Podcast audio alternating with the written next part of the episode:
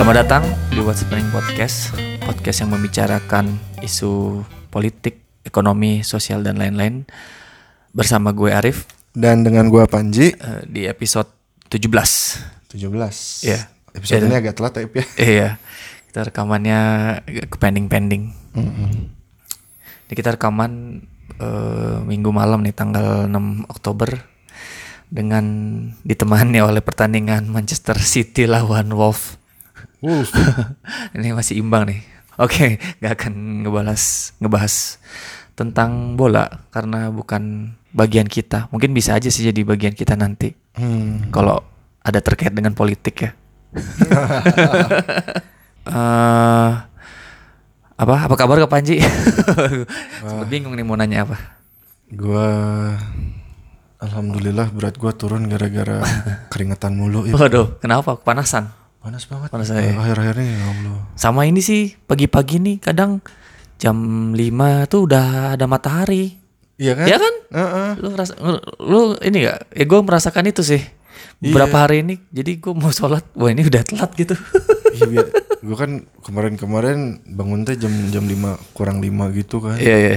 Biar bisa sholat subuhnya jam 5 Sekarang kayaknya udah telat harus dimajuin iya makanya pas ya biasanya kalau olahraga tuh kan kayak sabtu tuh eh, jam setengah enam tuh masih ada kabut lah Iya di Bandung tuh pas kemarin pagi-pagi jam 6 itu udah udah ada matahari udah kuning gitu Ya, global warming eh bukan global warming, climate change is Climate real. change It. is real bener-bener bener. Mestinya udah mulai musim hujan dikit-dikit. Ya emang BMKG juga memprediksi bahwa kemarau nih agak lebih panjang. Makanya kayak apa ketersediaan bahan pakan gitu sangat di dijaga nih agar biar karena kan panen bakal bergeser gitu kan mungkin. Iya, mm, Jadi ngaruh ke penjadwalan harga- tanamnya harus di apa ya, disesuaikan. lah. sesuaikan ya. Dan menurut gua air tuh penting tuh. Iya iya benar. Masalah Nah, kekeringan. harus mulai di hemat-hemat ya airnya. Benar-benar.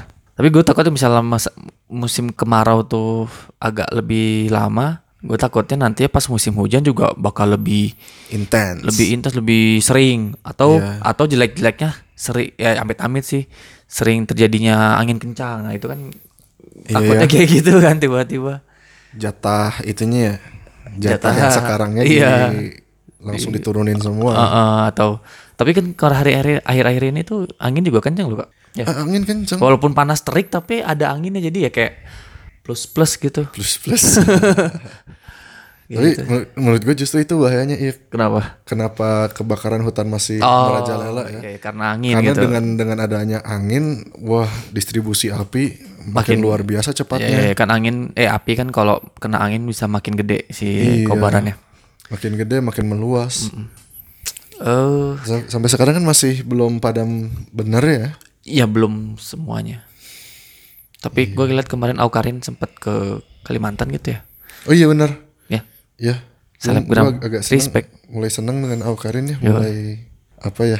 Gue lemah kalau lihat cewek-cewek yang punya jiwa sosial tinggi. Waduh. Bukan sosialita ya, punya Nah. jiwa sosial tinggi gitu, ngebantuin orang. Mestinya begitu ya. Iya. Eh, ya harusnya dicontoh juga ya, sam- Menurut gue dicontoh sama politisi politisi muda harusnya. Kayak misalnya di- dicontoh sama semua orang lah. Iya sih, iya, iya, iya. Tapi ya itu, itu contoh baik sih sebagai influencer. Nah itu the real influencer sih menurut gue. Iya influencer yang menggunakan influence-nya dengan Baik, bijak, bijak ya. ya. Mm-mm. Nah, ini ada berita apa lagi nih?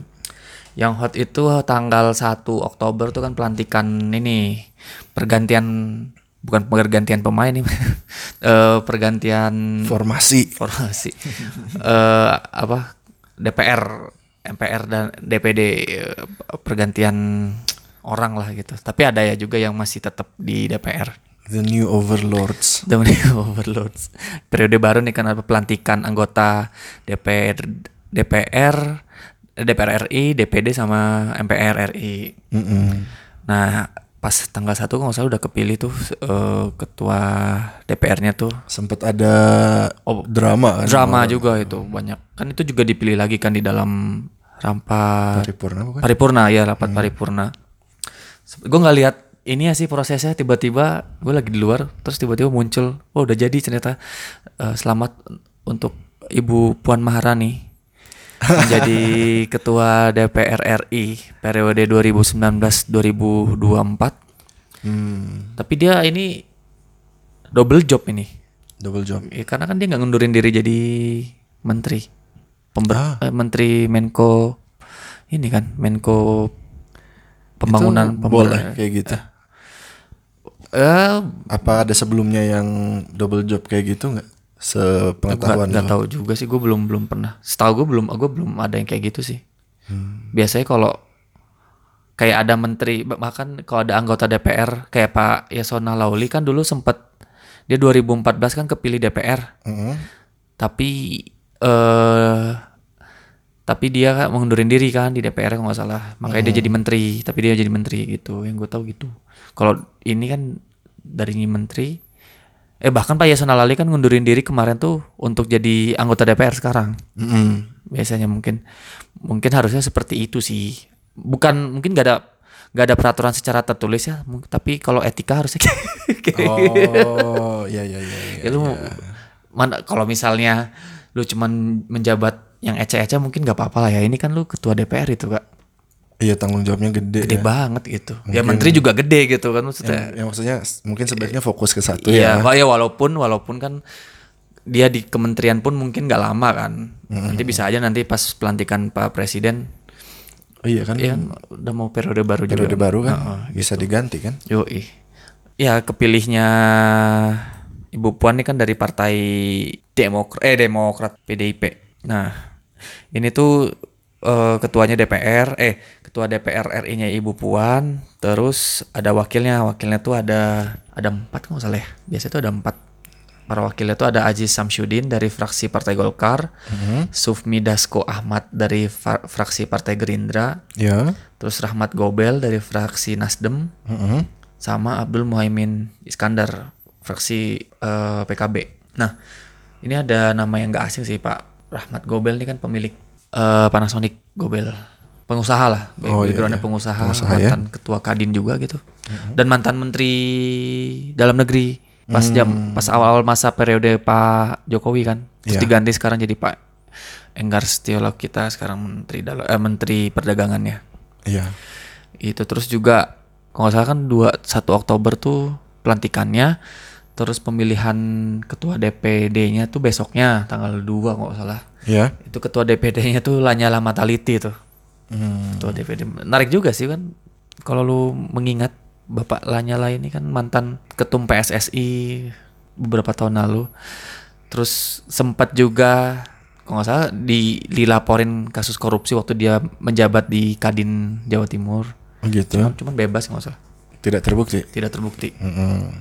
banyaklah kontroversinya begitu eh terus ada ke setelahnya itu setelah ketua DPR ditentukan terus ada ketua eh majelis permusyawaratan rakyat MPR ya. MPR eh, terpilih juga ketua MPR-nya itu itu sempat alot tuh ada di gadang-gadang kan apa nama yang muncul kalau yang gue baca tuh kan cuman Bambang Susatyo tuh ketua MPR RI-nya Mm-mm. eh taunya emang kepilih Kepilih Sesuai dengan prediksi ya. sesuai dengan prediksi kalau nggak salah ini deh apa namanya tuh eh, sempet alotnya tuh antara Bambang Susatyo atau yang dari eh, Gerindra kayak Bapak Ahmad Muzani Mm-mm. jadi antara itulah gitu karena ya mereka mungkin harap ngarepinnya misalnya kan presidennya dari presiden dan ketua DPR kan dari pihak misalnya Dari PD koalisi yang sama, sama. gitu pengennya MPR tuh dari oposisi gitu jadi Biar ada penyeimbang ya. iya kayak dulu kan zaman Pak SBY eh Pak SBY menjabat gitu ketua DPR-nya Marzuki Ali ketua MPR-nya tuh Bapak almarhum Taufik Yemas. Iya, iya. gitu ya kan Eh, nah ini harapannya juga gitu taunya malah eh, Bapak Bamswet nih Bamsud yang naik jadi ketua MPR untuk masa jabatan 2019-2024 nah lu tanggapannya apa kak? Gua gue bingung ya. gua masalahnya bukan orang yang hafalan Nama? nama itu. Eh, Gua kalau untuk ya gua agak malu juga sih untuk politik dalam negeri gua justru sejarah-sejarahnya tuh kurang ya. Iya, iya, iya. Menteri apa ini menteri apa. Kalau gue inget teman kadang ada yang lupa, ada yang skip gitu. Iya. Singkat-ingat Gue paling ingat-ingatnya yang sering diberitain aja, Hmm, yang banyak kontroversi kayak dulu Fadli John Roy, gitu. Su- eh, Roy Suryo, Oh. terus Fad, iya Fadlizon, yang yang sering masuk berita aja. Iya. Sebenarnya kalau gua kayak kita udah ngomong di podcast kayaknya Hmm. apa kayak sebenarnya gua nggak aneh sih kalau Bu- Ibu Puan menjabat sebagai eh, ketua DPR RI gitu. Karena ya gua dapet kabar kalau salah emang kalau di- dia mah udah pasti kalau nggak ketua DPR atau enggak ketua MPR gitu. Mm-mm. Gosip-gosipnya gitu. Taunya jadi ketua DPR dan emang katanya itu MPR tuh mau jadi apa mau dari bisa oposisi gitu. Nggak taunya dari koalisi juga dari partai Golkar. Nah sama eh, ada anggota DPR RI gua kan ya kita kan waktu itu ikut pemilu kan. Lu lu ny- nyoblos kan? Nyoblos. lu inget nggak DPR RI lu yang lu pilih siapa? Maksudnya dia masuk nggak? Atau lu nggak nyari? Gua lupa. Atau lu nyolok partai? Enggak, gua nggak nyolok partai. oh enggak gua pribadi. gua mm, milih nomor acak. Oh random gitu Iya. kayak kayak gacha gitu ya Masalahnya gue gue gue yang yakin gue pilih itu cuma yang presiden RI doang. Oh iya iya iya. iya. Yang pasti ini ya, Yang pasti, eh, cuma ya. dua juga kak pilihannya. Masalahnya banyak nama yang gua nggak kenal kan Hmm. dan maksudnya gue juga buat ngecek performa mereka gimana, Iya, iya, iya. kredibilitasnya gimana. Kadang-kadang kan politisi lama belum tentu baik juga. Iya ya. Politisi baru juga belum tentu menggebrak juga gitu kan. Kita nggak tahu apakah orangnya gini, orang di position of power itu pasti berubah. Iya ya, ya gitu. Kadang ideologinya keke gitu. Apa misalnya dia punya ideologi bagus tapi Ideologi- coba ya dikasih dia, dikasih dia jabatan. misalnya harus harus harus eh, bergelut dengan orang-orang lama. Iya iya. iya. karena ya politiknya nggak berubah politiknya masih politik tua Hmm, mau ada orang baru juga kecuali jumlahnya benar-benar banyak dengan ideologi ideologi yang Sama yang baru gitu. pemikiran Iya. menurut gue ya pasti mereka sulit lah Hmm, kalau terus-terusan ngelawan juga Ya kalau kalau gua tuh eh, kebetulan apa- orang yang gua pilih masuk nih. Wih, Respect gua tahu. masih inget Eh, makasih dong. Gue DPR RI, gue gua DPR RI sama DPD gue milih orang. milih orang milih orang. Kalau kalau misalnya yang daerah, gua milih partai karena gua nggak tahu. Jadi masih kalau DPR RI masih gua bisa pantai kan eh pan pantai gua pantau. Pantau ya, Mm. Dan emang orangnya emang dari dulu udah masuk itu sih. Jadi maka gue apa dan dia punya sosial media jadi gue bisa tahu dia kerja atau enggak gitu enaknya tuh gitu kak gue Iya, milih iya. gitu itu jadi sebuah pertimbangan yang bagus tuh Iya. sebenarnya tuh iya. nggak Gua- kepikiran gue soalnya Iya makanya gue ngikutin si apa sosmednya dan ternyata ya emang dia kerja gitu. nggak apa? Hmm. Iya ya walaupun gue nggak pernah ber- bertemu langsung ya. Mm, mm, mm. Tapi semoga gue bisa wawancara dia. Iya, karena kan bisa aja. ya Iya karena kan gue bisa untuk mempertanggungjawabkan bisa nanya dong. iya Bapak apa aja sih pak gitu. Gitu. Nah itulah gue kebetulan tahu dan tapi dia nggak menjabat jadi wakil ini sih nggak nggak dapat jabatan lah ada jabatan cuman masuk legislasi legislatif aja Nah kalau menurut lo sendiri nih line up yang baru ini line up Hmm. formasinya gimana nih?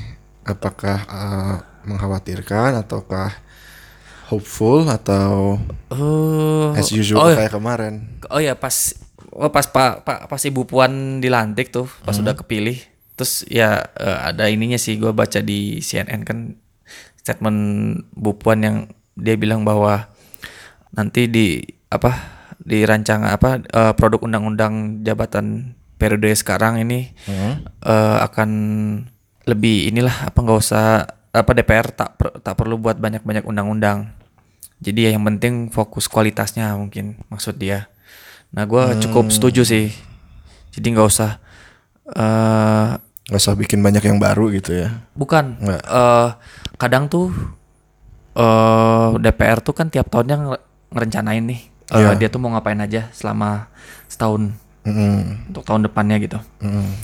biasanya tuh mereka ada target tuh tahun depan tuh kita DPR akan bikin has produk atau ada revisi atau bikin undang-undang baru. Misalnya tuh produk undang-undang itu ada 30 undang-undang.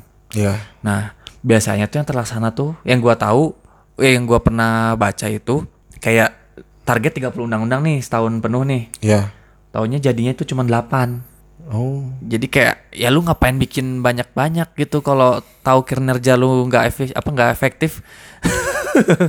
Jadi, kurang bisa apa ya menilai self evaluationnya Iya kurang iya ya. iya. Ya, ngap- ya gue sih agak setuju ya misalnya Bu, Bu Puan bilang kayak eh, DPR nggak perlu buat undang nggak bu- nggak perlu buat banyak undang-undang ya ya gue agak agak setuju karena lebih kan undang-undang nih sakral gitu. Iya. Cara ya ib- ibaratnya eh, cara mengat apa bisa mengatur orang-orang gitu kan. Iya. Nah, ya itu harus dibahas dengan benar gitu. Iya, perlu pertimbangan Perlu pertimbangan khusus dan ada lobby-lobby terus kayak eh, dengar pendapat dari profesional atau dari masyarakat itu Nah, kan. itu ya. Nantinya biar nggak kontroversi kayak sekarang-sekarang ini kan kayak dari KUHP eh, apa yang RUU KUHP ini, RUU KPK, RUU eh, apa namanya? PKS atau RUU pertanahan, minerba batu bara gitu-gitu. Jadi jadi ya kalau gue mendingan ya nggak apa-apa lah eh, dia targetnya cuman di bawah 10 gitu. Tapi lu harus ber, kualitasnya bagus gitu. Ini nggak usah dipaksain ngejar target. Iya, benar, Yang benar, benar. penting eh, undang-undangnya tuh sudah dibahas dengan benar, Mm, transparan. transparan, penuh pertimbangan ya. Mm-mm. Sehingga nggak usah diganti-ganti lagi juga ke iya, depannya. Iya, iya, iya. Gak usah banyak polemik gitu. Jadi gua ya sebenarnya kalau dia bilang nggak akan itu aja ya setuju-setuju aja. Karena emang kinerja karena bukan masalah DPR itu pemalas gitu. Kayak ngebahasnya nggak bener itu kalau lu, lu lihat jadwal DPR juga padat banget Padat kak. ya, padat heeh. banget. Kayak misalnya kan ini belum belum masa dia dia kan dalam setahun tuh kan misalnya ada rapat. Rapat misalnya terhadap eh, partai dia rapat sama eh, fraksi dia. Iya. terus lobby lobby terus kayak ada belum reses belum kunjungan ke daerah dia gitu gitu Oh iya. nggak sesederhana itu nggak bilang yang kayak oh DPR kerjanya terus. Gue sih su- ya harus melihatnya dari dua sisi juga ya. DPR RI itu capek juga tuh Demokrasi sistem yang lambat memang. iya emang itu. Ya itu resikonya kan. Iya resikonya. demokrasi itu menghasilkan produk undang-undangnya tuh mungkin agak lama gitu nggak kayak otoriter itu yang bisa lobby lobby Otoriter mah, bukan lobby lobby sih bisa memaksakan. Ya otoriter mah pasti banyak pemaksaan. iya. Nah gitu ya harapannya semoga lebih baik sih. Ya, menurut lo apakah akan ada kan kayak kalau gue lihat kan dari polem- polemik yang kemarin kan Mhm. undang-undang itu menurut gue ya kekurangannya itu dalam prosesnya ya proses pembuatannya tuh masyarakatnya kurang dilibatkan atau informasinya lah. Iya ya informasinya kurang dan mungkin begitu ya kayak kemarin juga yang demo kan belum semuanya mengerti hmm. sebenarnya apa sih yang menjadi kontroversi. Ya di masyarakat juga masih masih eh, ada aja yang bingung gitu kan. iya ya Nah dalam dalam untuk meningkatkan kualitas ini apakah ter- udah terlihat gitu ada ada prosedur atau sistem yang mau dirubah atau belum nih? Kalau dari eh, artikel CNN ini. kayak belum sih masih Belum ya? belum belum apa eh namanya tuh masih masih di awal sih kak jadi kayak belum dia belum nyusun program-program prioritas dia sih Hmm, kan baru dilantik juga ya. Ah, jadi belum tahu apakah dia apa DPR ini ada ada niat untuk kayak apa yang kata lu tadi untuk bisa masyarakat lebih bisa lebih tahu tentang apa yang DPR. Sebenarnya kalau kalau kegiatan-kegiatan DPR tuh kalau rap- rapat sidang rapat pleno atau rapat DPR tuh ada tuh di Twitter tuh wiki DPR. Nah, itu biasanya dia live report kalau ada rapat-rapat sih. Oh. Kalau lu mau tahu wiki at wiki di DPR aja, cari aja. Itu ya bagus untuk disebarkan ya. Heeh, itu dia pasti nge, nge, nge- apa nge-tweet apa nge-tweet tentang rapat-rapat tentang yang sedang dirapatin sama DPR Iya. Gitu. Dan ada aja akun YouTube-nya juga sih. DPR? Heeh, harusnya ada deh. Dan kadang kalau di kalau di Kompas gue nontonnya tuh kalau di TV gitu suka ada eh, channel legislatif apa sih Ah, hmm, iklan sih kayak apa nih DPR lagi ngapain gitu-gitu ada. tapi agak misalnya YouTube punya Google, maksudnya itu punya private company ya. Oh iya. Soalnya menurut lo gimana tuh? Kalau ya berapa terbuka sih mestinya. Jadi ya mungkin nggak apa-apa kali ya. Gak apa-apa. Bahkan pemerintah pemerintah kayak Bang Kang Emil aja dulu. Biar masyarakatnya lebih gampang akses. Iya iya. Lebih transparan. Transparan. ya. Gitu ya. eh dan isunya ini kan ini kan banyak anggota DPR yang dari pengusaha. Nah, harapannya sih ya jangan sampai terjadi lagi lah inilah masalah korupsi gitu-gitulah. Yang gua nggak harapin semoga menurun ya yang anggota-anggota DPR yang terjerat kasus korupsi gitu, nggak kayak di periode sebelumnya gitu. Semoga begitu. Mm-mm.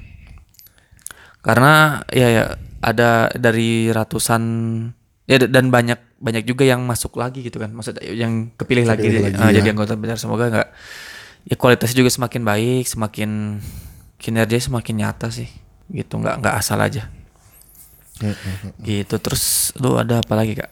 Ya semoga rakyatnya juga bisa lebih damai ya sama DPR.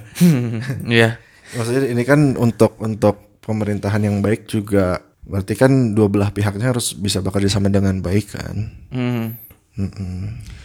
Eh, Dan ini ini kan agak kok di DPR RI -nya sendiri kan ini koalisinya gemuk ya, maksudnya kayak zaman PSB periode kedua mayoritas Lebih mayoritas mendominasi ya. mau mendominasi jadi ya kayaknya untuk kayak sinergi antara presiden dan eksekutif dan legislatif kayaknya dapat bersinergi dengan baik gitu misalnya. Mudah-mudahan. Ya kalau di dalam masalahnya kadang-kadang yang kayak gitu tuh pressure-nya justru dari luar. Kayak waktu Trump periode pertama kemarin dia mayoritas dapat house sama dapat kongres. Kongres. Itu kan justru dipushnya dari luar bukan dari dalam institusi itu Iya, tapi iya, dari iya. masyarakatnya Dari masyarakat. yang push karena bahayanya kalau total power tuh gitu. Orang pasti ngerasa kayak oh ini orang ini jadi pemerintah bisa lebih seenaknya. Justru harus diceknya sama masyarakat. Karena dari dalamnya nggak ada yang ngecek. Ya ya ya ya gitu. Ya jeleknya gitu kan. Jeleknya gitu. Di satu sisi pemerintah bisa dengan gampang untuk meloloskan kebijakan dia gitu kan. Jadi sehingga nggak kayak zaman Obama periode kedua kan. Dia ingin ngubah undang-undang tapi House of Congress apa ya DPR sama Senatnya kan Iya, mayoritas Kongres sama Senatnya. eh, dari Republik gitu. Jadi dia banyaknya yang nerbetin perpu. nah justru ini yang kalau di Amerika ya Hmm.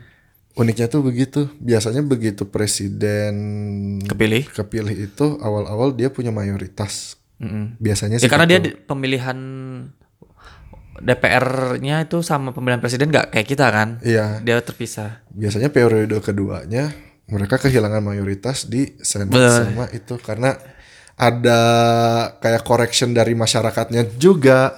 Jadi ya di histori se- se- selama sejarahnya Amerika biasanya gitu sih. Hmm. karena biasanya orang nggak akan puas dengan pemerintahan. Iya benar. jadi begitu pe- satu periode kayak ih kok nggak berubah berubah juga nih? Iya. kok gue belum puas sama pemerintahan? Gue pilih pilih oposisi biar biar bisa Ya, makanya sek- sekarang kan Trump makin agak susah kan mau bikin kebijakan-kebijakan dia. Eh itu nanti aja. Iya. Eh, untuk dalam negeri sih ya itu. Eh, sama apa kak? Lu kalau dalam negeri ada berita apa selain itu? Selain itu, Kalau gue sih yang menarik juga ini apa tentang kan eh, kita kan ngebahas kemarin kan presiden yang tentang RUU KPK gitu. ya, Kan gue bilang kan eh, RUU KPK yang baru ini kan udah disahin, terus tinggal ditandatanganin presiden kan. ya, Terus ada desakan dari masyarakat supaya presiden untuk nerbitin perpu ya, peraturan pengganti undang-undang ini. Mm-mm. Nah ini katanya nih bisa jadi eh, ibaratnya tuh buah si malakama. Jadi kayak bisa bukan buah si malakama, ya bumerang buat presiden juga nih kalau dia nerbitin perpu KPK serba salah ya. serba salah. Menurut apa yang gua kutip dari koran bisnis nih, kalau menurut dari guru besar FH Unpad nih, eh, Bapak Romli At- Atma Sasmita mengingatkan agar tidak menjermuskan Presiden Jokowi dengan mendesak menerbitkan Perpu untuk menganulir revisi UU KPK yang baru disahkan oleh DPR. Nah, Pak Profesor Romli ini mengingatkan penerbitan Perpu KPK ini sebelum revisi UU KPK sah diundangkan maka akan melanggar UU nomor 12 tahun 2011 tentang pembentukan peraturan perundang-undangan. Jadi katanya jika presiden membuat perpu sebelum sah revisi UU diundangkan maka presiden melanggar UU dan dapat di-impeach, dimakzulkan kayak Trump gitu. Jadi bisa diberhentiin atau di, di itulah. Begitu. Tapi ada juga yang bilang bahwa kan tadi dasarnya tuh UU nomor 12 2011 kan yang bawah ya yang kata Profesor Romli ini. Ya, Nah, tapi ada juga yang bilang kayak UU eh UU nomor 12 ini tuh yang menyatakan presiden dapat diberhentikan pada masa jabatannya apa nggak ada nggak ada nggak ada yang bilang bahwa di dalam eh UU nomor 12 2011 itu yang menyatakan bahwa presiden dapat diberhentikan pada masa jabatannya jika menerbitkan perpu. Gitu. Jadi ya masih kayak apa ya ada yang ada yang bilang hati-hati presiden kalau nerbitin perpu tapi dibilang ya terbit terbit aja kok toh eh, perpu kan hak proger apa hak presiden juga gitu Iya. jadi nggak masalah gitu ada isu pemakzulan lah gitu jadi kayak ada yang memperingatkan bahwa hati-hati presiden lu bisa dijebak gitu Iya pasti bisa karena KPK itu institusi yang disukai rakyat ya, oh iya iya disukai masyarakat. Hmm. Karena yang ngebela masyarakat paling banyak mungkin kita bisa ngelihatnya itu dari KPK kan. Hmm. Jadi apalagi dengan undang-undang kemarin banyak pasal-pasal yang dirasakan melemahkan KPK. Hmm. Ya kalau kalau perpunya dikeluarkan tanpa pemikiran yang matang gitu tanpa Hmm. eh, inilah de- harus dengan benar menurut gua. Iya. Dan apa? Kan ini sebenarnya kan RUU KPK tuh udah ditanda udah disahkan DPR tapi kan belum ditandatanganin presiden. Presiden, ya. Yang otomatis kayak belum resmi aja sebenarnya, belum resmi jadi undang-undang. Nah, ada yang bilang juga sebaiknya presiden nunggu ya udah tanda tanganin aja lah gitu supaya ini beres. Nantinya tuh supaya bisa kalau nggak bikin perpu ya digugat ke MK. Karena pun kalau misalnya lu ngajuin ke MK sekarang bakal ditolak sama MK Oh. karena belum resmi gitu. Belum resmi ya. Heeh. Jadi nggak bisa diapa-apain ya kalau belum resmi juga ya. Iya, jadi sama-sama ma- ya sama-sama aja gitu. Hmm. Jadi tidak ada hasil, ya pasti ditolak juga di MK-nya gitu. jadi ya eh ya mendingan ya udah daripada nunggu seming sebulan eh 30 hari gitu kan. Tanda tangan aja biar resmi gitu. Tapi ya tapi ada yang bilang ya presiden mau nerbitin perpu juga nggak apa-apa itu mah hak presiden gitu. Nggak setuju dia nggak setuju terhadap RUU KPK misalnya gitu. Iya. Gitu. Hmm. Ah, semakin rumit ya. Ya kasihan presiden kita ya. Iya. Kalau lu lihat Pak Presiden tuh kantong matanya makin tebal tuh. Banyak yang dipikirin soalnya. Memang bertubi-tubi sih. Lagi Iya. ada kebakaran, lagi ada kerusuhan. Hmm. Macam-macam lagi diuji memang. Iya. Se- semakin menantang nih di periode baru Pak Presiden. Mm-mm. Ya memang tantangannya beliau begitu sih sebagai pemimpin mah. Iya. Mm-mm. Gitu aja paling kalau gua di dalam negeri sebenarnya banyak lagi sih ini lebih lanjut yang terupdate sekarang cuman gue belum belum baca lagi tentang politik-politik. Gitu. Kalau lu ada apa, Kak?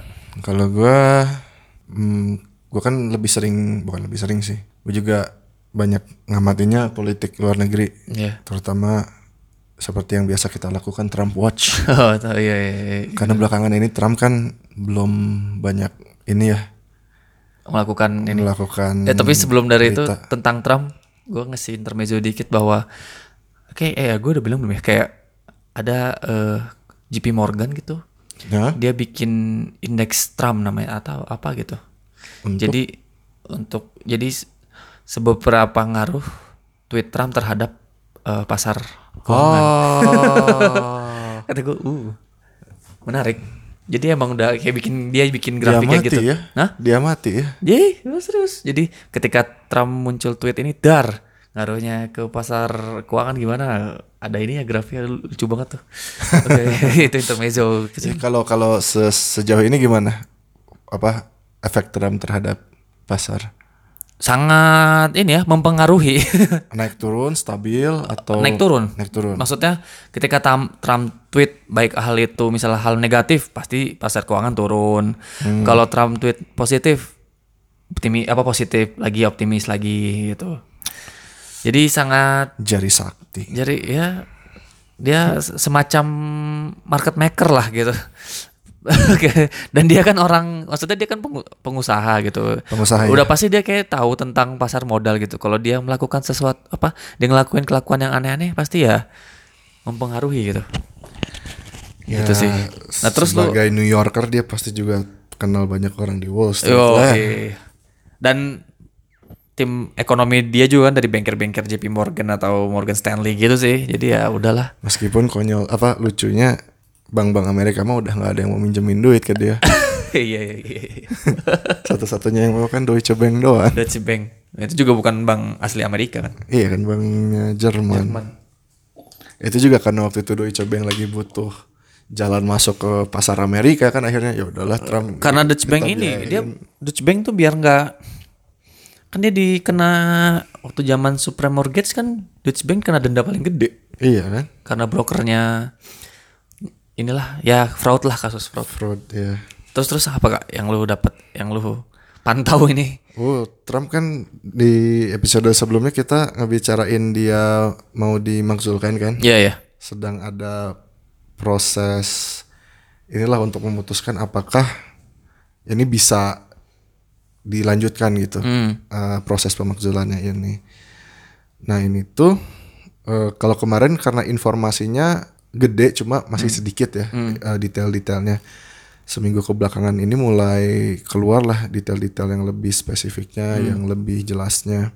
Jadi Trump ini eh mau diserangnya tuh bukan karena Rusia lagi sekarang Hmm. tapi karena dia meminta presiden Ukraina yang baru Hmm. eh, Zelensky Hmm. eh, Vladimir Zelensky ya Yang komedian itu ya. Ya yang yang yang aktor sitkom gitulah Hmm. untuk eh, menginvestigasi sebuah perusahaan minyak dan gas Hmm. yang di board of directornya tuh ada Anaknya anaknya Joe Biden, Joe Biden ya. Hunter Biden dan juga dia kan Trump waktu eh, 2016 waktu dia kampanye kan ada tuduhan bahwa dia kerja sama sama Rusia kan Hmm. untuk mempengaruhi eh, pemilunya. Hmm. Nah itu kan ada kemarin ada investigasi dari FBI Ya. dari special counselnya Robert Mueller tuh. Hmm. Dan Robert Mueller kan bilang ya memang Rusia melakukan intervensi, tapi apakah Trump terlibat di dalamnya saya nggak bisa eh, bilang dengan pasti karena terlihatnya seperti iya Trump terlibat, tapi kenyataannya dia tuh bukan sengaja melibatkan diri, tapi ya karena karena ketidakbiasaan dia untuk menghadapi hal-hal seperti ini. Iya. Jadi sebenarnya dia tuh terlibat, cuma bukan karena disengaja, jadi dia nggak bisa dituntut. Oh, si karena Trump, bukan iya, iya. dengan niat dia itu. Iya, iya. bukan gitu. dia yang ngerencanain mungkin ya. Iya. Nah kalau kali ini si Trump jelas-jelas dia mau mempengaruhi ini ya Oh, presiden pemilunya. pemilu oh pemilunya. Karena dia nyerang kandidat oh iya, lawan terbesarnya dia lawan Joe terbesar Biden. Joe Biden benar-benar. Joe Biden kan masih jadi yang pertama yang utama ya di Partai Demokrat mereka ya. Joe Biden iya. Iya, soalnya dia dapat dukungan masih paling besar dari masyarakat ya karena Obama juga sebenarnya karena dia kan wakil presiden Obama. Tapi kalau fundraisingnya gedean Bernie Sanders loh. Ya, karena tapi itu- karena Joe Biden itu politisi tradisional yang dia lebih mengharapkan corporate money. Hmm. Rakyat nggak percaya sama Joe Biden. Sebenarnya. Dia rakyat kalau milih lebih milih Sanders atau Warren atau Andrew Yang. Andrew Yang ya, Nah, tuh. mereka progres. Rakyat Amerika udah mulai menuju ke progresif kan Iya, iya. sekarang. Yang demokrat-demokratnya itu. Jadi mereka lebih milih coba. Nah, jadi si Trump itu kan mau minta presidennya Ukraina untuk invest, investigasi perusahaan itu Hmm. dengan harapan dia bisa membuktikan bahwa waktu Joe Biden menjadi wakil presiden, Hmm. dia menggunakan kekuasaannya untuk menyelamatkan bisnis apa usaha dari anaknya gini. Itu kan berarti eh, penggunaan kekuasaan yang tidak semestinya gitu kan. Itu bisa bisa menjadi kasus korupsi berarti kan. Iya, korupsi ya. KKN. KKN lah. Sehingga dia pengen rakyat Amerika tuh nggak percaya lagi sama Joe Biden. Joe Biden ya. Nah, tapi di permintaan kedua Trump ke Zelensky ini, ya tadi berhubungan dengan uh, pemilu 2016 adalah dia pengen Ukraina mengaku bahwa dia yang melakukan hacking terhadap uh, Pemilu 2000 itu, 2006. uh, bukan Rusia. Jadi mengambil jadi kambing hitamnya gitu lah Oh iya iya. karena dia pengen pengen kayaknya pengen ngeproteksi Putin gitu. Dia Oh. pengen ngelindungin Putin. Di udah bilang aja lu kan sebenarnya. Jadi selama investigasinya Robert Mueller itu ada ada rumor sebenarnya bahwa yang melakukan hacking itu bukan Rusia tapi Ukraina. Yang memulai rumor itu adalah lawyernya Trump sendiri yaitu Giuliani. Yang sempat di diinvestigasi FBI ya atau dia udah keluar belum sih? belum Robert eh ya Robert Giuliani ya kalau nggak salah yang dulu mayornya New York waktu 9/11 Hmm. Iya, jadi itu tuh sebenarnya dia bilang itu kan ada rumor bahwa Ukraina yang melakukan. Coba kamu investigasi, benar nggak sih? Padahal rumor itu dia sendiri yang bikin, Si Trump tuh. si Trump dan timnya. Iya. Bahwa jadi dia tuh sudah tahu bahwa itu tuh bullshit gitu loh. Cuma dia seakan-akan nyuruh presiden Ukra- Ukraina buat untuk jadi kambing hitam. Iya iya iya. Oh, iya, oh jadi emang- pas emang si pemerintahan Ukraina yang dulu tuh yang si apa investigator FBI itu sama Robert Mueller. Mueller. Mueller ini pas nyari tahu tentang pemilu 2016 ini ternyata ada isu bahwa Ukraina yang sebenarnya ngelakuin Iya, bukan Rusia. Ah, tapi sebenarnya Ukraina itu masuk rumor ini tuh gara-gara Trump Trump juga dan timnya. dan tim harusnya dan tapi seolah Trump nggak tahu Jadi dia tuh membuat Isu? eh, dongeng. dongeng oh. Terus dia ingin menjadikan dongeng itu jadi nyata gitu.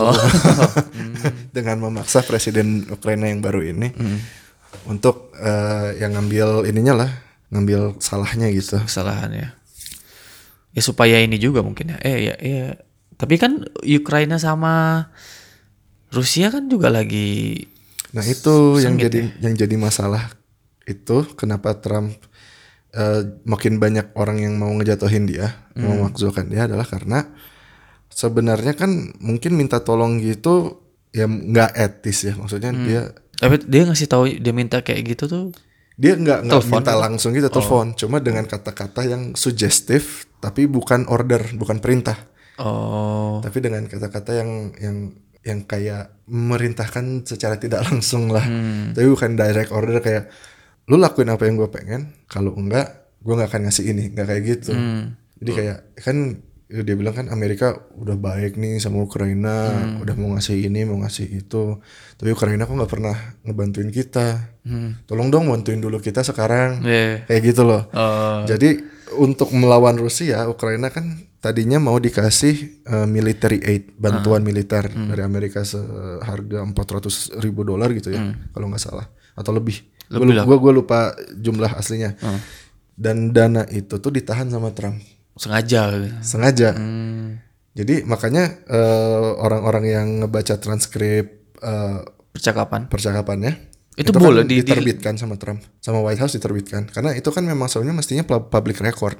oh gitu karena antara Tapi tetap G2G gitu ya Ya, tapi tetap butuh approval dari White House untuk diterbitkan. oh iya Yang diterbitkan pun ya ada ada ada inilah ada yang di di di, di ditu- bukan ditutup ya ada yang ya ditutup-tutupi ada juga. Cuma nggak tahu kayaknya Trump terlalu pede ya dia "Ya udahlah keluarin aja yang ini. iya Itu tuh udah coba disembunyiin sebenarnya bahwa ada panggilan itu udah coba disembunyiin sama orang-orangnya Trump di White House. Cuma eh, dia ketahuan sama seorang agen CIA yang akhirnya dia em, mengajukan komplain secara formal ke DOJ ke atasan CIA yang akhirnya ini kan komplain itu adanya nggak diterima sama DOJ karena Iya. Department of Justice kan hmm, ketuanya tuh kroninya Trump Trump lah hmm. pokoknya orangnya Trump banget. Iya. Jadi sebenarnya tadinya dia nggak mau sampai itu ketahuan, tapi karena si orang CIA ini akhirnya ngesubmitnya ke ke atasannya CIA, ke atasan CIA dia, sama atasannya itu akhirnya di dibuka ya, dibuka ke intelligence committee bahwa ini ada sesuatu yang mengkhawatirkan yang dilakukan Trump. Hmm. Akhirnya ketahuan sama Senat kan, sampai sampai akhirnya dia mau dimakzulkan itu. Iya, sama Pelosi. Mm-mm. Terus Nah itu tuh si Trump tuh jadi bilang kayak ya kan lu tahu kita mau ngebantu ngebantu militer Iya. Tapi lu belum ngebantu kita. Maksudnya kita tuh bukan USA tapi untuk ngebantu Trump. Oh. dan dia tahu kan apa yang diinginkan Trump. Kan tuh ada tuh perusahaan energi Hmm. yang kemarin nggak jadi diinvestigasi. Itu kan dia melakukan tindakan korupsi. Mestinya kalian menginvestigasi itu. Jadi alasan Trump itu karena memang perusahaan itu tadinya udah mau diinvestigasi kan. Sama ya Ukraina. sama Ukraina cuma ada masalah internal dalam pemerintahannya dalam dalam ya dalam pemerintahannya sehingga nggak jadi gitu loh. Jadi alasan Trump tuh kita bukannya nyuruh memaksa mereka untuk ngeinvestigasi Biden. Kita cuma mau mendukung mereka untuk memberantas korupsi di negara mereka. Lucu. kita cuma mau itu kita mau dukung mereka agar mereka terbebas dari korupsi. Itu alasan alasannya si Giuliani itu. Hmm. Terus eh, jadi Trump tuh kayak menyandera banyak hal tadinya kan Trump mestinya ke sana waktu presiden Ukraina di dilantik nggak jadi ini tadinya mau dikirim uh, wakilnya Ya. Mike Pence Mike Pence. terus karena Ukraina belum juga nginvestigasi Mike Pence akhirnya nggak nggak jadi diterbangin ke sana yang di, yang diterbangin tuh Secretary of Defense atau apanya gitu pokoknya salah satu menterinya aja Iya, iya. tapi kan maksudnya itu bukan yang diharapkan sama Zelensky, Zelensky kan. ya, ya. Dan ada ju- kemungkinan juga dia nggak mau sebenarnya kan Amerika berpihak pada Ukraina dalam konflik Ukraina dan Rusia Iya, iya. tapi seperti yang kita tahu Trump terlihat lebih memilih Rusia dibanding Ukraina kan Hmm. jadi ada kemungkinan itu juga sih yang membuat dia menahan military aid itu Oh iya, iya, iya. dan anehnya waktu ditanya reporter kan apakah eh, soal Ukraina ini waktu di ya biasa di dekat helikopter gitu. Dia sebelum eh, katanya bagaimana tanggapan anda mengenai ini? Dia malah nyuruh Cina buat nginvestigasi di depan Apa di depan reporter loh di depan de- di national television. Iya, iya, iya. dia bilang ya Cina juga harusnya investigasi dong kan si Hunter Biden juga punya bisnis di Cina. Dia emang emang ada Oh, ada si- ada ada inilah ada keterkaitan dengan ada uang lah di Cina gitu. Si anak Joe Biden ini. ya anaknya Joe Biden ini katanya. Cina juga maksudnya investigasi. Dan menurut CNN Trump itu memang udah pernah minta Xi Jinping untuk menginvestigasi apakah ada uh, aktivitas mencurigakan Iya, dari anaknya Joe Biden ini Iya, di iya, Cina. Dia juga minta bantuan Itali Boris Johnson UK Heeh. dan Australia untuk apa masalah kasus yang 2016 kemarin yang election Mhm. Nah itu nggak tahu kenapa padahal kan dari di Amerika sendiri kasus itu udah nggak bisa diapa-apain lagi ya bukan nggak bisa nggak pernah dibahas lagi gitu kayaknya udahlah Trump Hmm. election Trump, ini, iya. Trump menang di situ Trump, cuma iya. kayaknya dia tuh nggak mau sampai sedikit pun na- namanya jelek gitu jadi kayak Iya. tolong dong ke kayak ke prime ministernya Australia tolong dong lu apa cari tahu lah kenapa mereka sampai harus nginvestigasi gue sih tahun 2016 yang lalu No. Terus dia tuh setiap ngomong sama presiden lain, Iya. dia tuh selalu bilang, ya kan gue udah menang, menang dengan dengan apa Jauh- telak telak, gitu, iya, iya. 2016 tuh. Heeh. Gue ngalahin Hillary. Ya mereka bisa bilang kalau pop secara jumlah vote, Vote. Hillary menang. Tapi kan gue men, tapi itu bullshit. Enggak, gue tuh menang jumlah vote dan gue juga menang electoral, Electoral college. college. Gue tuh ngalahin Hillary dengan telak. Iya maksudnya orang dia udah menjabat presiden udah berapa tahun gitu. Udah mau tapi- beres juga itu. Iya, tapi setiap kali ketemu foreign leader, Hmm. dia tuh selalu ngebahas itu katanya. Menurut report dari Times. Oh, aduh. Mungkin-mungkin masa lalu ya. Jadi memang Trump itu Insecure terhadap insecure terhadap image dia.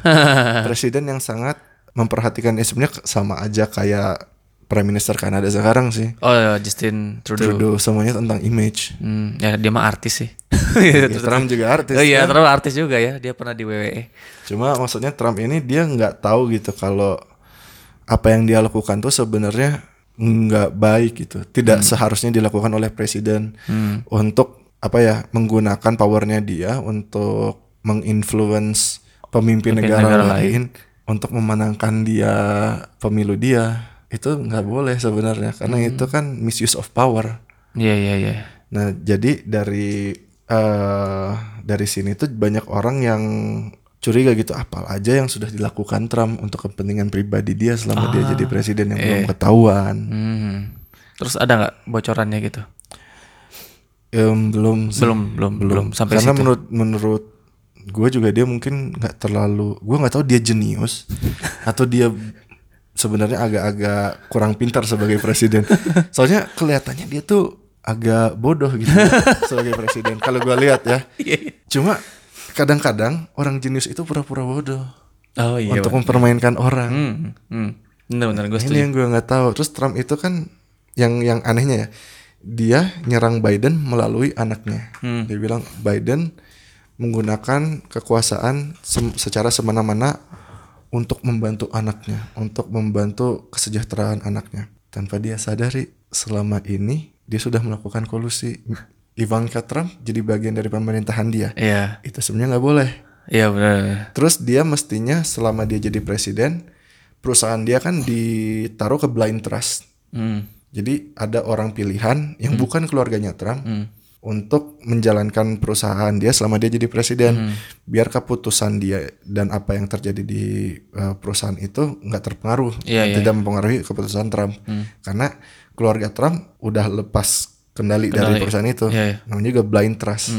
Kepercayaan yang buta gitu kan. Jadi dia nggak dia percaya sama orang tapi dia nggak bisa ngelihat apa yang orang itu lakukan. Iya. iya. Tapi kan Trump nggak mau.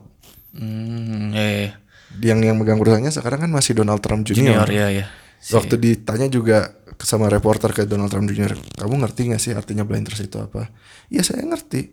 Kalau ngerti kenapa kamu masih menjadi apa pemimpin perusahaan ini? Ya karena ayah saya nggak tahu apa-apa dengan perusahaan ini. Ya kan kamu masih ngobrol sama ayah kamu. Iya tapi saya nggak akan nggak akan ngomongin itu. Terus apakah kita harus percaya sama kamu? Iyalah harus percaya sama saya. Buset. saya nggak akan kasih tahu. Ya kayak teman believe me, Iya. believe me believe, gitu. believe me. I don't believe you. Jadi menurut gue aneh kalau dia mau nyerang Biden dengan cara ini. Ini. Karena orang bisa menyerang balik dia dengan dengan isu yang sama. Iya, iya. Soalnya lah, lu nuduh Biden melakukan apa penyalahgunaan ke- kekuasaan. Hmm. Lu sendiri gimana? Ivanka Ivan kan orang jadi orang dalam orang banget. dalam banget gitu. Terus untuk urusan Timur Tengah, dia nyerahin ke Jared Kushner yang punya kepentingan bisnis di Israel. Israel. Dia kan punya pro- eh, perusahaan properti kan di Israel. Oh, gitu. Iya, dan kenapa dia mau nge-push boundary-nya Israel, Hmm. teritorinya? Iya. Ya karena dia akan akan Oh, dapat untung dapat- dari situ iya, kalau iya. misalnya Israel bikin settlement baru di di tempat-tempatnya Palestina. Hmm. Kushner dapat untung. Dapat untung. Iya, dia dapat kepentingan. Iya, Ada kepentingan di balik itu. makanya agak aneh juga. Aduh, eh, mungkin orang di belakang layar dia yang pinter. Trumpnya mah yang goblok. Nah itu Trump itu kan banyak banyak apa ya senior politician di sekelilingnya dia ya yang Hmm. yang nggak pernah dapat Attention? Enggak. jatah lah, Oh, iya. iya. jatah kekuasaan mungkin ya. Hmm. Jadi bisa jadi sih kayak yang nge-push dia untuk perang sama Iran kan Iran. si siapa namanya? Bukan Roger Stone. Ya adalah itu. Hmm. Eh, itu defense secretary-nya kalau nggak salah ya atau secretary of state-nya gitu. Terus yang nge-push Ukraina ini tuh katanya sih si personal lawyer-nya Rudy Giuliani. Giuliani. Masalahnya si presiden Ukrainanya pun disuruh suruh kontaknya tuh ke personal lawyer-nya dia. Dan William Barr, William Barr mah kan attorney generalnya. Hmm. Itu mah masuk akal gitu kalau disuruh- walaupun nggak masuk akal banget sih, cuma masih paling nggak kalau Bill Barr itu kan dia masih masuk pemerintahan. Ya, Cuma kalau Rudy Giuliani kan nggak dia dia private lawyer kan. private lawyer ya. Ada. Mesti, mestinya dia nggak nggak nggak boleh punya urusan sama pemimpin negara lain lah. Iya. Sangat Itu sih lobby. Berarti ini ya masih hot masih hot. Cuma sulitnya karena ya nggak banyak Republikan yang setuju dengan itu gitu. Mereka masih banyak yang ngebela Trump. Oh, Karena menurut mereka eh, kepentingan partai itu lebih penting daripada moral. Karena gini, Trump itu popularitasnya masih tinggi banget. tinggi banget ya. masih tinggi banget di di di kalangan Republikan Iya, iya. dibanding eh, senior politician lainnya. Hmm. Kayak Mitt Romney kan terang-terangan eh, nggak setuju sama Trump. Hmm.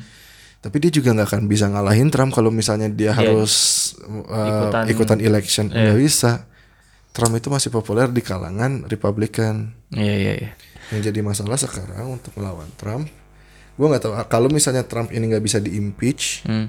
Joe Biden ini tergoyahkan Hmm. karena dengan skandal ini dia nggak cuma menurut gue nggak cuma menyakiti Trump tapi juga menyakiti Joe Biden karena jadi banyak orang yang bingung kan "Loh, ini kenapa ada skandal ini benar nggak sih Nah, iya, iya. kepercayaan kepada Joe Biden itu turun Turun juga ya. Dan sejauh ini kan terlihat dia tuh go to personnya Demokrat kan. Ya, eh, kayak lambang ya yang Iya. paling inilah. Karena dia deket ya karena Obama lagi sih sebenarnya. Ya, endorsement. Endorsement. Walaupun sebenarnya performanya Biden sendiri mungkin nggak bagus terlalu bagus amat. banget ya. Nah, kalau bukan Biden berarti kan Yang terkuatnya berikutnya adalah Bernie Sanders. Bernie Sanders. Tetapi baru kemarin Ah. Bernie Sanders menjalani operasi jantung. Dia kena serangan jantung. Oh gitu, Ya, masang ring Bernie gitu. Sanders juga udah tua kan. Lebih tua dari Biden atau sama? Lebih tua setahun. Kelihatannya lebih tua lima tahun atau lebih ya. Iya iya gue kira. Sebenarnya dia lebih cuma lebih tua setahun dari Biden. Bernie Sanders cuma dengan adanya masalah kesehatan ini Hmm. eh, orang juga bisa kehilangan maksudnya mereka juga nggak mau lah punya presiden yang yang sakit-sakitan. Hmm. yang nggak bisa ngurusin negara kan. Iya. Jadi ya buat ngelawan Trump Demokrat sekarang perlu amunisi baru aja. Kalau misalnya Sanders ternyata kondisinya parah Hmm. dan kalau ternyata Biden namanya jatuh gara-gara ini. Kandidat berikutnya terkuat ya Elizabeth Warren. Elizabeth Warren. Tapi dia perlu endorsement dari Bernie Sanders. Iya. Dan Biar base-nya pindah ke sana semua. kalau nggak salah, eh gue liat sepintas sih dari gambar yang kayak ada fundraising gitu. Yang Hmm. tergede tuh Bernie Sanders, si kedua nggak salah Elizabeth Warren gitu. Warren, ya karena mereka sama-sama eh, visi visinya sama, Gak jauh beda gitu. nggak jauh beda, serupa. Yang ke yang ketiga baru si Joe Biden. Mm-mm. Gitu. Eh, jadi ya fundraisingnya Bernie Sanders udah dari sekarang ya keren Gue- juga. Bernie Sanders soalnya udah dari election yang dulu sih. Dia emang udah persiapin dari dari sebelum-sebelum itu ininya. karena dia lebih apa ya merhatiin eh, anak-anak mudanya. Hmm. Mereka kayak gimana sih? Mereka pengennya apa? Dari dulu dia kan memang eh, orang progresif ya. Dia Iya, iya. selalu lebih dulu dibanding politisi-politisi lainnya. Ah ya pencetus. Masalah polisi dan segala macam. Dia kan sosial sosialis demokrat. Hmm. Salah satu yang paling awal kan. Iya ya. Demokrat sosialis yang mau menjauhkan Partai Demokrat dari korporasi. Oh, yang emang murni gitu kali ya. Nah itu. Ya berarti isu Jadi ada drama-drama juga di Amerika nih. isu Amerika sama Indonesia nggak jauh beda ya tentang impeachment. Impeachment I- ya. Impeachment Presidennya sama-sama diserang. sama-sama diserang. Resiko sama-sama jadi presiden sih. Iya. Berat banget. Terus ada apa lagi kak? Eh ini ada ini lagi. Eh Oh enggak, gue masih nungguin updatean lagi. updatean lagi.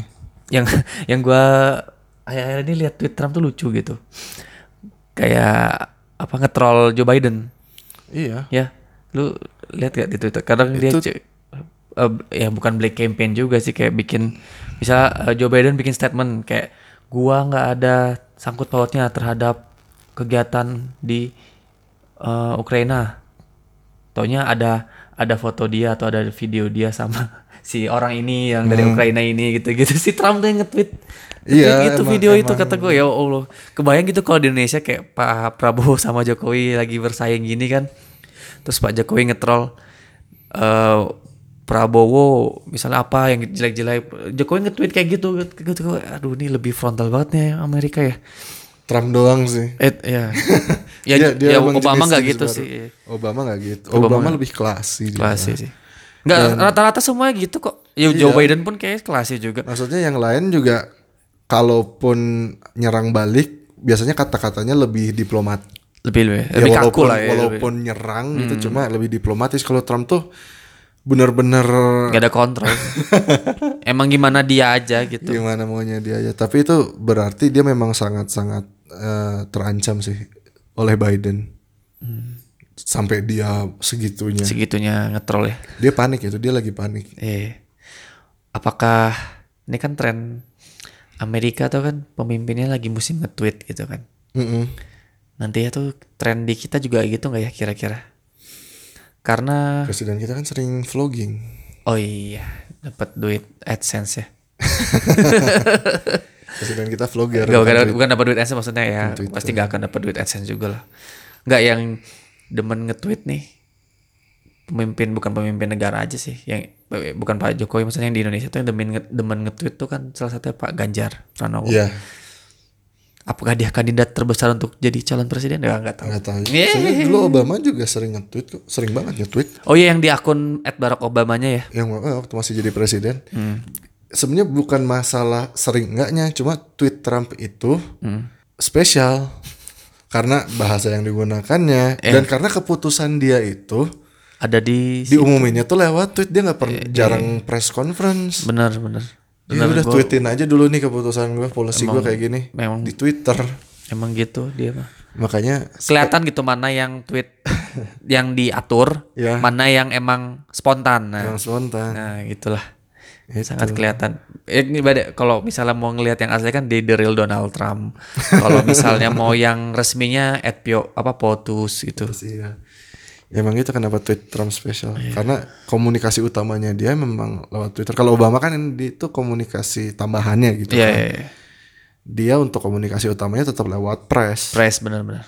Kalau Trump kan dia nggak percaya sama press, jadi Hmm. dia langsung lewat Twitter biar dia langsung ke Akun ke, ke base-nya dia. Biasanya dia. Menarik ya. Mm-mm. Mirip ini. Terus udah ada lagi Kak? Udah sih dari Amerika mah. Di dari yang lain, berita yang lain ada? Paling Gue nggak banyak ya berita luar negeri. Boris Johnson kan tanggal 14 ya mau rapat sama Uni Eropa, Eropa. soal perjanjian Hmm. Katanya Eh. tentang Irlandia Utara bocor apanya? ininya. Eh dia dia mau ngajuin eh, negosiasi ulang ter- terkait Irlandia Utara yang Iya. ya Irish backstop ini taunya si perjanjiannya tuh bocor mau di tapi gue nggak tahu nggak baca sih. Emang eh, dia kan sempat Yang lu ngasih- dapat apa yang ngasih draftnya gitu Iya, iya. ke Uni Eropa kayak ke Uni Eropa dan dia juga sempat kontak pemimpin-pemimpin negara-negara membernya EU kan. Hmm.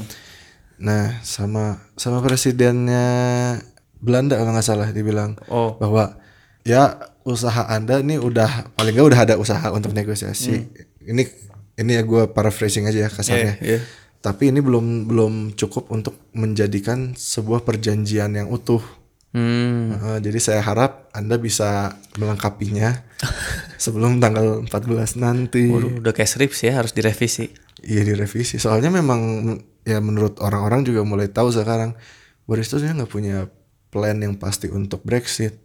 Dia pokoknya ya udah kita keluar dulu. Plannya baru kita nanti.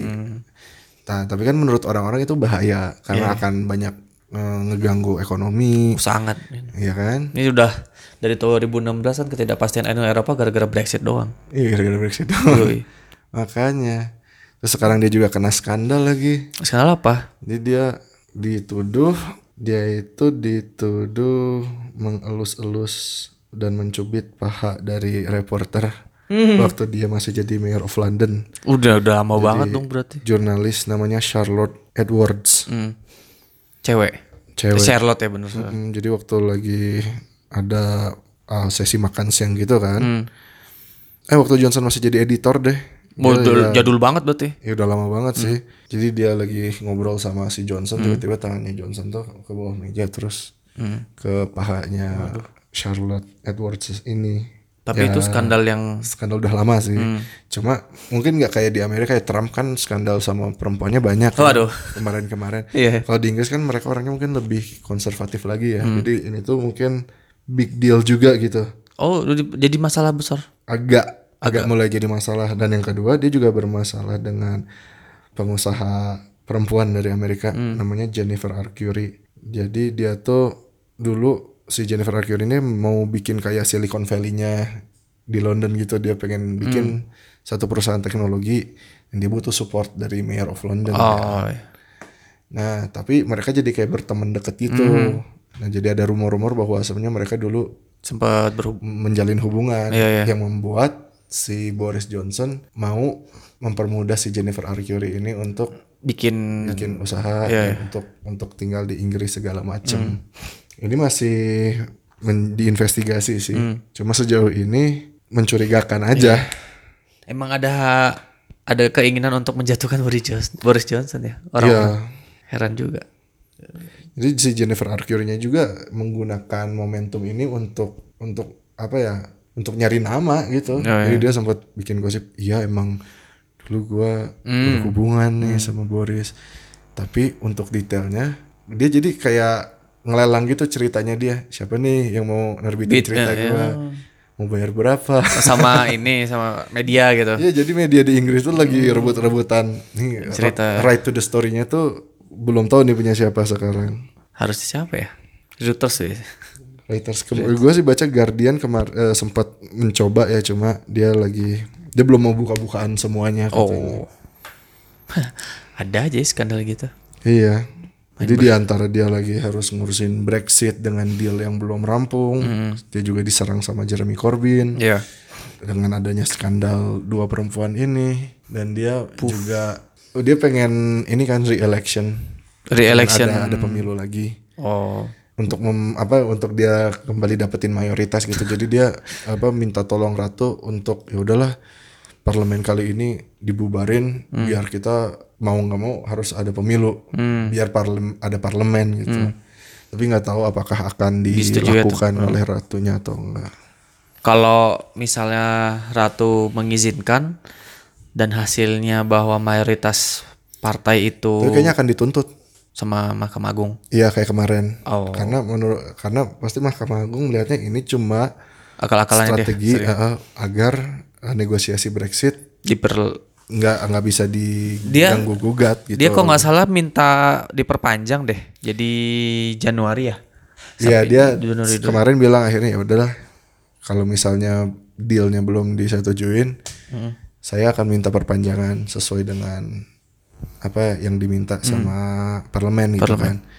Tapi menurut gua bukan karena diminta parlemen karena dia kehabisan strategi. Jadi dia emang butuh ulur ngulur waktu dulu Iya, ini iya. untuk strategi berikutnya. Semua rencana dia di take down sih soalnya. Karena bullshit bullshitannya dia tuh udah udah dilihat semua orang Iya. gitu. Ada Rakyat pun udah ngerti. ada karikatur kayak dari The Guardian. Karikatur dia kayak hidung Pinocchio gitu. Iya. Yang kayak koran Tempo yang Pak Jokowi dua minggu yang lalu tuh. kayak gitu mirip-mirip. Iya emang karena ya dia ngejual sesuatu yang yang dia sendiri belum tahu apa bakal kayak gimana. Dia bilang dia punya plan untuk ngilangin Irish backstop. Tapi begitu diminta plannya apa dia sih nggak pernah nggak pernah benar-benar ngasih uh, solusi yang realistis gitu. Iya, iya. Dia bilang kan teknologinya nanti ada. Ya tapi kan lu pengen Brexit tanggal 31 Oktober. Nunggu teknologinya ada teh kapan gitu. Sedangkan ini Brexitnya dia pengennya 31 Oktober. Iya.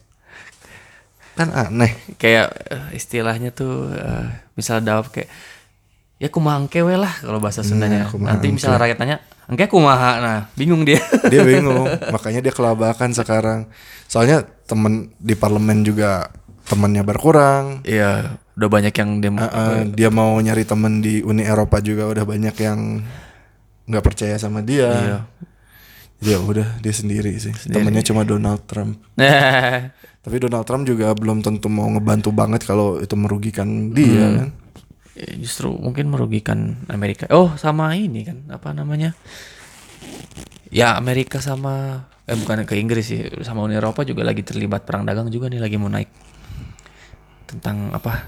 Ada kecurigaan bahwa yang dari pesawat yang dari Jerman eh dari Prancis tuh Airbus kan ya? Airbus.